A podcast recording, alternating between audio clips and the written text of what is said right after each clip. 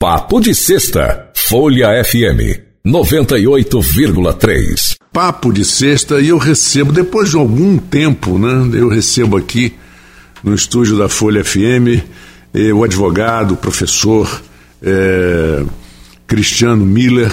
Cristiano, é um prazer tê-lo aqui. Muito obrigado pela sua delicadeza, sempre em aceitar com muita presteza e tem tanto assunto bom para a gente falar, né? Porque hoje nós temos aí no programa 20 minutos mais ou menos de bate-papo. Mas vamos começar sobre uma, uma coisa que eu acho muito interessante e eu vejo muito bem colocado, às vezes, a posição dos advogados. É, eu costumo dizer o seguinte: ninguém é isento. Ninguém, o isentão não existe. É, é uma figura, né? É um personagem criado. Todo mundo é parcial. Todo mundo tem o seu, seu a sua opinião política, a sua opinião de futebol, a sua opinião de música. Se, se todo mundo fosse gostasse das mesmas coisas, o mundo seria uma complicação. Mas é, existem aqueles que têm os seus interesses e não vou falar interesses, que têm suas preferências, mas sabem discernir o que é certo e o que é errado. E a gente cada vez mais está vendo é, que extremos não funcionam. Nunca funcionaram. Não é hoje. Quer dizer, as pessoas é que às vezes têm memória curta. Né? Uma boa noite, muito obrigado por você estar aqui. Vamos começar desse papo. Boa noite, Marco Antônio. Mais uma vez, um prazer estar conversando com você. É... Gosto particularmente quando a gente tem esses diálogos, esses bate-papos. E mais uma vez, como eu disse, é um prazer estar aqui conversando com você. E eu já venho batendo nessa. Eu particularmente apenas não óbvio, né?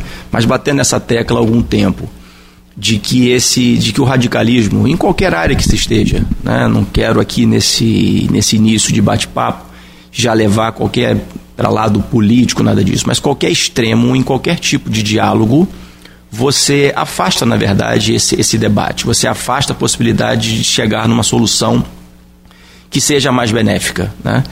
E, como você bem disse, né, qualquer é, posicionamento mais, mais extremado, todos nós temos as nossas convicções, é óbvio, qualquer tipo de, de tema, qualquer tipo de assunto, isso é mais do que natural. Né?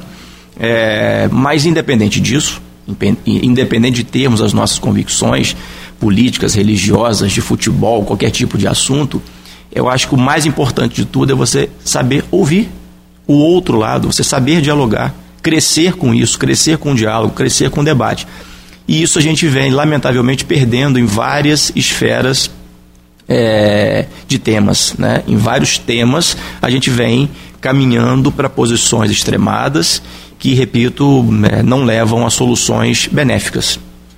É, você não acha que você negar uma, uma posição que pode ser verdadeira, e eu vou continuar falando o que você falou, Pode ser de futebol, pode ser de samba, pode ser de música, pode ser de tudo, de arte, de tudo.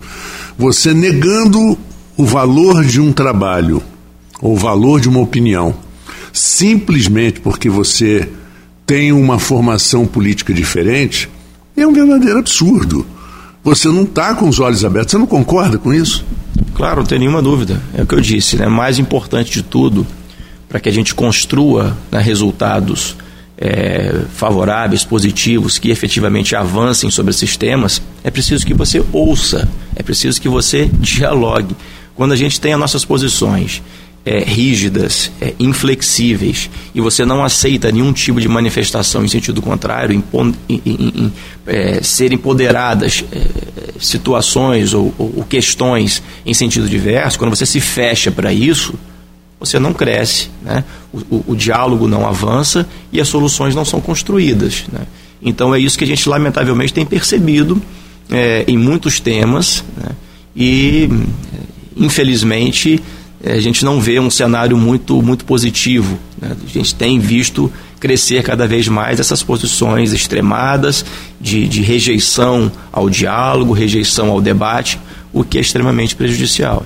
É, e o que é muito prejudicial e que é uma consequência natural desse assunto, exatamente dessa postura, é a famosa patrulha ideológica, que tanto faz um lado do outro. Ela existe dos dois lados. Não vem dizer que é só da esquerda, porque não é. Né?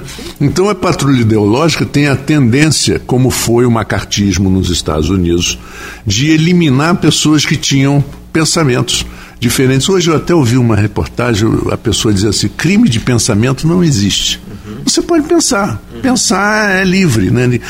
Se alguém conseguir interferir no teu pensamento, aí, aí a gente vai ter que ter uma nova opinião. Não é verdade? Não, é exatamente isso. É, é, essa, essa rejeição a posições contrárias, isso é ruim demais, né? independente de qual lado se esteja. Né? Você tem todo o direito de ter as suas formações, as suas convicções, os seus convencimentos. Né? Mas insisto, né? você precisa saber ouvir, você precisa dialogar, precisa debater, porque somente assim a gente consegue avançar. E você concorda comigo que a palavra democracia ficou um pouco. É, qual foi, qual foi o, o, adjetivo que eu usei? Assim, banalizada. banalizada?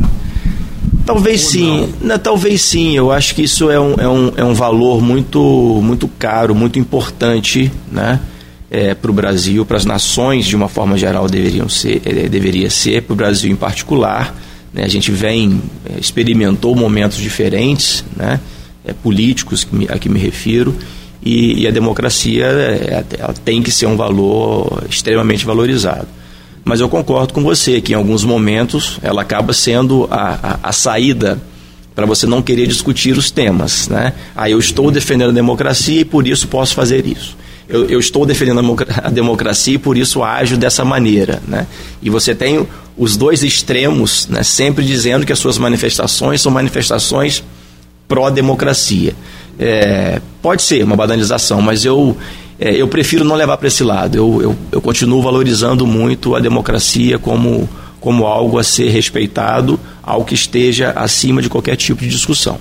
É, o Churchill tinha uma, uma, frase em relação à democracia, né? não é um bom sistema, mas é o melhor que existe. Né? Uma coisa parecida com isso, mas que no fundo. É, e, e, a coisa da opinião é aquela história é, de discussão de futebol.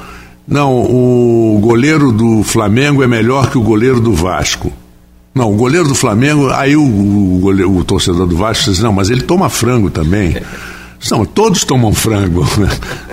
Isso é, são humanos. Quer dizer, não adianta você buscar um, uma justificativa disto aqui com outra coisa que seja paralela. Não, com certeza. E também não há perfeição, né? Você vai ter falhas. E essas falhas precisam ser corrigidas no decorrer é, do tempo, das discussões, enfim. Mas eu acho extremamente importante que a gente tenha a democracia como um valor a ser respeitado, né?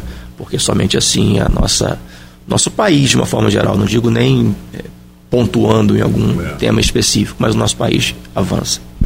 É interessante é, essa, essa, essa colocação né, de que você tem que. E tudo, e tudo que pode ser bom para o país tem também seus contras. Claro. E você tem que aprender a conviver com isso de forma civilizada. Né? Não, não adianta esse, essa, essa violência, porque não, isso é muito importante. Não há, não há um cenário perfeito, não há um cenário ideal para todo mundo. Cada um vai ter as suas opiniões diferentes. Né? E é preciso você saber entender isso. Que terão dificuldades, terão obstáculos, é preciso você fazer concessões para que você consiga alcançar outros objetivos. Isso é absolutamente natural. Né? Não se ganha tudo, não se perde tudo também, mas é preciso que você saiba construir e saber que para você avançar você precisa ceder em alguma coisa o que eu percebo muitas vezes a dificuldade das pessoas em entender isso. Né? A gente, e aí tentando trazer um pouquinho para o lado é, judicial, né? É, a, a, importância de chegar a soluções é, conciliatórias e muitas vezes as pessoas têm dificuldade nisso, né? quando se propõem ações judiciais é, de querer ir até o fim, brigar, brigar, brigar. E muitas vezes a solução está ao seu lado, né, num consenso, cede um pouco, para chegar numa, numa, numa solução que na prática vai ser muito mais benéfica para todo mundo. Então é preciso a gente criar cada vez mais essa conscientização né, de que os problemas, primeiro, não precisam ser resolvidos sempre pelo judiciário. Acho que todos nós temos que ter a capacidade, primeiro, de resolver os nossos próprios problemas. E muitas vezes a gente percebe exatamente o oposto. A pessoa nos procura já querendo, não, eu só, eu só resolvo quando o juiz disser alguma coisa. Não, você é extremamente capaz para construir a solução do seu próprio problema. Porque você pensar como primeira solução do problema exatamente um terceiro. Você chamar um terceiro, o judiciário, o Estado, para resolver um problema que é seu. Então, essa, essa mudança de mentalidade que é preciso que a gente tenha, né? isso aí em todos os aspectos, mas também no que toca às, às demandas, às questões levadas ao judiciário. Foi a história do rei Salomão com a criança, né? Vamos partir a criança ao meio e dar um pedaço para cada mãe que se diz mãe, né? Aí a verdadeira mãe falou: não, não, não, não, não, leva a criança. Bom, eu conversei aqui com, com um convidado nosso e a gente tem falado muito sobre judicialização é, da política e, e, a politização da justiça. E esse meu convidado falou assim: mas, acontece que isso é, é normal, né? porque o ser humano é um político, é um animal político. Né? E eu costumo dizer que todo mundo, né? todo mundo é um técnico de futebol ou um advogado frustrado que não, que não foi, que não, porque todo mundo tem alguma diz, isso é contra a lei. Mas espera aí, como é que você sabe? Você, você vê a coisa assim, é natural, mas que as coisas acabam se acomodando? É, isso isso está ganhando cada vez mais força. Né? Eu não sou defensor de que o judiciário seja chamado a resolver todos os tipos de problemas. Eu concordo com você com essa judicialização é, da política, das questões que devem ser resolvidas por outras esferas do poder. Eu não acredito que a solução das, das questões todas é, devam recair sobre o judiciário. O judiciário não pode ficar responsável, por exemplo, por estabelecer políticas públicas. É preciso que o executivo, que o legislativo cumpram o seu papel. Né? E por isso, muitas vezes, a gente vê o excesso. Né? E hoje em dia, cada vez mais, e essa é também uma verdade, tem um lado positivo, mas também tem um lado negativo dessa é, extrema transparência em, em alguns julgamentos, não em todos os casos. Né? A transparência nos julgamentos ela é importante, sim, claro que ela é importante. Mas a partir do momento que esses julgamentos se tornam julgamentos extremamente é, com, com, muita repercussão na mídia, por exemplo, é, é, o que você diz, todo mundo se torna um pouco advogado, todo mundo se torna um pouco juiz, né? querendo, querendo dar opinião na decisão daquele magistrado, daquele ministro. Isso repito, tem um lado positivo, né, porque você traz, de certa forma, essas questões para mais perto é, da população, de uma forma geral, mas por outro ela tem um aspecto é, prejudicial, é, porque os juízes muitas vezes acabam sendo influenciados por essa opinião pública nos seus julgamentos, é, o que não é favorável. Né? E por outras vezes recebem críticas absolutamente infundadas, porque são decisões técnicas. Muitas vezes as decisões técnicas não são aquelas que as pessoas esperam, mas são decisões técnicas e que precisam ser respeitadas. E esse desrespeito às decisões judiciais né, também é algo extremamente é, grave, né, que complica todo um sistema, que, que enfraquece todo um sistema. Então você não pode também. É, pegando aquele, aquela palavra que a gente se referiu agora há pouco, banalizar esse tipo de comentário. É. Então, é importante, por um lado, mas por outro, é preciso que as pessoas saibam respeitar as instituições, muito embora, repito, eu não concordo com essa extrema interferência do Poder Judiciário em toda e qualquer questão é, política que sejam levadas a ele. Eu, eu não sei se eu vejo mais como uma incapacidade política de se resolver e que acabe. Eh, agora, eu acho que acaba expondo, por exemplo, o Supremo não era para estar tá exposto da forma que está. Né? É muita mídia em cima. Né? Hoje sabe-se de cor o nome dos 11 juízes, dos 11 ministros. E você talvez não saiba o nome do, do, dos 11 jogadores do seu time. Que antigamente a gente sabia de cor, sabia até quem era a reserva, onde, quando que o cara nasceu, né? Então, essa exposição da mídia também não é legal. Eu vejo assim, porque, bom, primeiro são todos, ninguém é infalível, para começo de conversa. Né? E eles podem cometer erros, e esses erros, às vezes, baseado na opinião de jornalistas e que, que, que queira dizer, dizer para mim que, que, que, são independentes, não são independentes totalmente. Né? Muitas vezes eles são obrigados a seguir as normas do seu veículo de comunicação. Não, exatamente isso. É, essa, essa exposição, o Supremo é, é preciso que a gente entenda né, a, sua, a sua importância, o seu papel constitucional. É, mas é claro que também não tenho como deixar de reconhecer que essa extrema exposição do Supremo ela se dá muitas vezes pela, pelas condutas de alguns ministros específicos, né? Sim. Que contribuem para isso, é. né? que acabam contribuindo para isso. E isso acaba não levando a resultados positivos em nenhum aspecto, né? Acaba interferindo exageradamente em questões que não são não seriam da sua atribuição, da sua competência, né?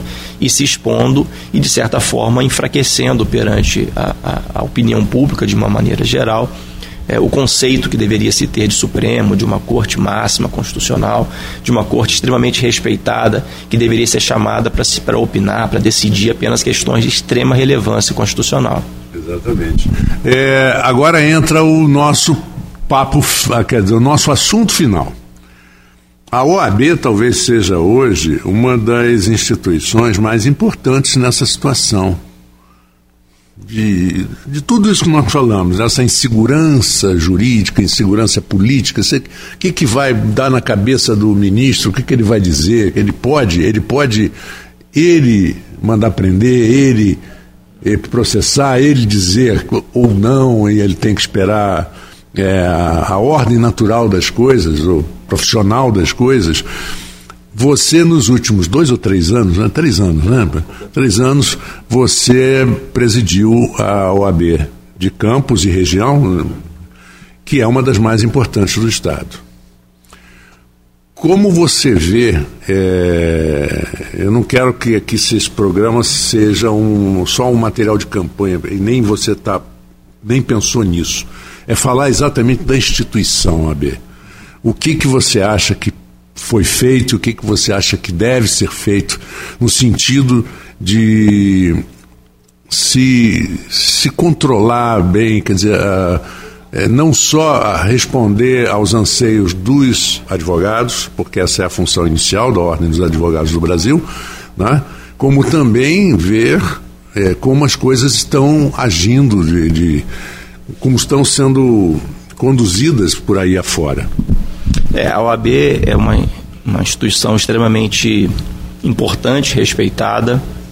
Ela, diferente de outras de outros conselhos né, representativos de algumas categorias que defendem apenas os interesses das suas categorias, a OAB não. Né? Além dela defender a advocacia, evidentemente, mas ela tem também uma responsabilidade com a sociedade de uma forma geral, o que acaba é, tornando a OAB, é, evidentemente, uma instituição é, respeitada, ouvida em, vários, em várias situações, em vários cenários, é, embora nem sempre com a, com a responsabilidade que às vezes as pessoas querem atribuir. Virou até um, um meme, né? E o OAB não vai, não vai fazer nada sobre qualquer tipo de assunto, né? Até, até as, as pessoas às vezes brincando, né? E aí, a OAB não vai fazer nada? A OAB nem sempre pode fazer alguma coisa sobre os temas, mas é uma instituição que responsável pela, pela construção democrática ou pela redemocratização do, do país, ou seja, estamos falando aí de, de 40 anos pelo menos, embora a OAB seja muito mais antiga do que isso, mas ela foi responsável e vem sendo até hoje, né? É, mas é claro, o nosso, nosso principal e, e, e, primeira, e primeira responsabilidade e compromisso é, é com a advocacia. É, falando especificamente desse nosso mandato, foi um mandato dificílimo, né? a verdade é essa, foi um mandato em que nós enfrentamos dos três anos, dois anos de pandemia, é, dificuldades assim sem precedentes para a advocacia, é, embora o trabalho não tenha sido é, diminuído por conta disso, trabalho institucional, pelo contrário, é um trabalho é, extremamente árduo, é, muitas vezes não visto. Né? É, tivemos aí durante esse, esses dois anos, esses três anos, né, mas principalmente nos, nos últimos dois anos, é, falando especificamente das prerrogativas da advocacia, é, mais de 600 atendimentos, mais de 600 atendimentos e alguns casos eh, ganham maior repercussão, mas na verdade o trabalho da OAB no que toca à defesa das prerrogativas é um trabalho diário, né? é um trabalho de dedicação diária. Então nós temos atendimentos é, nesse volume aí por e-mail, por telefone particular, pelo WhatsApp da nossa comissão de prerrogativas. É, é assim, um volume que as pessoas talvez não dimensionem né? a, a, a importância da OAB no auxílio à advocacia, mais do que no auxílio, né, na efetiva defesa daqueles que precisam da OAB para o exercício digno da sua, da, da sua profissão. E assim foi feito, em, em, especial no período da pandemia, naquele primeiro mês então de, de abril de 2020, foi assim um verdadeiro é, caos para a advocacia. Né? Tudo parou, é, é, todos os, é, o acesso ao judiciário ficou extremamente restrito, é, tudo novo de uma hora para outra, os contatos apenas feitos de maneira virtual.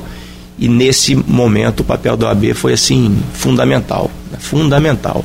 Eu perdi a, a, conta de quantas pessoas eu particularmente atendi no meu telefone é, privado, é, buscando solucionar, é, solucionar problemas e na maioria esmagadora das vezes problemas sendo solucionados felizmente, embora a gente saiba que as dificuldades existem. Né? Alguns problemas são problemas mais graves que não encontram uma solução muito rápida, mas a gente precisa enfrentá-los e assim a gente vem fazendo com muita dignidade, com muito trabalho durante todo esse tempo. E você colocou seu nome para reeleição. E você tem algum projeto específico, alguma coisa, porque nós vamos agora talvez entrar num desacelerado da pandemia. Não digo acabar a pandemia de vez, porque Vírus é vírus, a gente sabe disso. É, pode daqui a pouco aparecer um outro e tal. Isso faz parte, a gente aprende a conviver, aprende a viver com isso. Mas é, o que, que vocês têm de, de, de plataforma ou mesmo de in, intenção de criar agora muitas, muitas lições aprendidas na pandemia? É, sem sombra de dúvidas, né? A gente é, é teve muita lição aprendida. A gente é, sabe que nesse novo mandato, se conseguirmos eleger, se Deus quiser assim vai acontecer, é, nós temos muito a cumprir ainda, principalmente pontos que foram mais diretamente prejudicados pela pandemia e que já eram nossas pautas é, nesse primeiro mandato. Né? por exemplo, a capacitação da advocacia com a realização frequente de cursos. Né? voltados primeiramente para a jovem advocacia, mas não apenas para ela. Né? É claro que numa atenção especial, num primeiro momento, para essa jovem advocacia, que precisa cada vez mais né, estar é, preparada para esse mercado extremamente difícil e competitivo. Então, esses cursos que ficaram prejudicados nos últimos dois anos, embora a gente tenha realizado inúmeros eventos virtuais, a gente sabe que a realização deles de maneira presencial, o resultado é muito mais é, é, é, é alcançado de maneira muito mais satisfatória e nós certamente iremos retomar com esses cursos presenciais. É, além disso, nós tivemos um, um desempenho, é, eu reputo, excepcional nessa gestão, apesar da pandemia, é, com, a, com a inclusão de pessoas, todos que quiseram participar da OAB, e eu sempre repito isso: a OAB não sou eu, a OAB não é a diretoria, a OAB não é o seu conselho. A OAB é quem quiser participar. Ali todos nós desempenhamos um trabalho voluntário. E o trabalho voluntário, principalmente, ainda mais numa, numa instituição extremamente é, respeitada e com muitas atribuições, ele só consegue dar resultado se houver participação de todos, de todos aqueles que tiverem interesse e comprometimento com a instituição. Nós já conseguimos fazer muito isso na nossa gestão. Hoje nós temos 20 comissões temáticas que debatem e não apenas debatem os mais variados temas, como atuam efetivamente na proteção da advocacia, na proteção do advogado. E quem faz parte dessa comissão? O advogado e a advogada que tiver interesse em participar. Então a gente precisa cada vez mais que as pessoas se conscientizem e nós estamos de portas abertas, de braços abertos exatamente para isso, para receber todos aqueles que, que queiram participar. E é um compromisso nosso. Né? Pode parecer um compromisso vago, mas não é. A, a, importância de você trazer para dentro da instituição, de que, as pessoas, de que as pessoas realmente agreguem o seu conhecimento e tragam ideias, para que isso faça com que a OAB se torne ainda maior e com ainda maior credibilidade. Cristiano, é, como sempre, é muito fácil para a gente compreender a sua linha de raciocínio, porque a gente diz, você não conversa em advoquês, advo, como é que é? Juridiquês. Você conversa de uma forma bem, bem fácil para que as pessoas entendam. E mais uma vez eu quero te agradecer muito pela presença e, e eu quero me sentir à vontade de explorá-lo no bom sentido é, futuramente. Né? Desejo tudo de bom para você seu, seu grupo. É, da qual conheço alguns, são pessoas incríveis, e tem aqui a, o Papo de Sexta à sua disposição.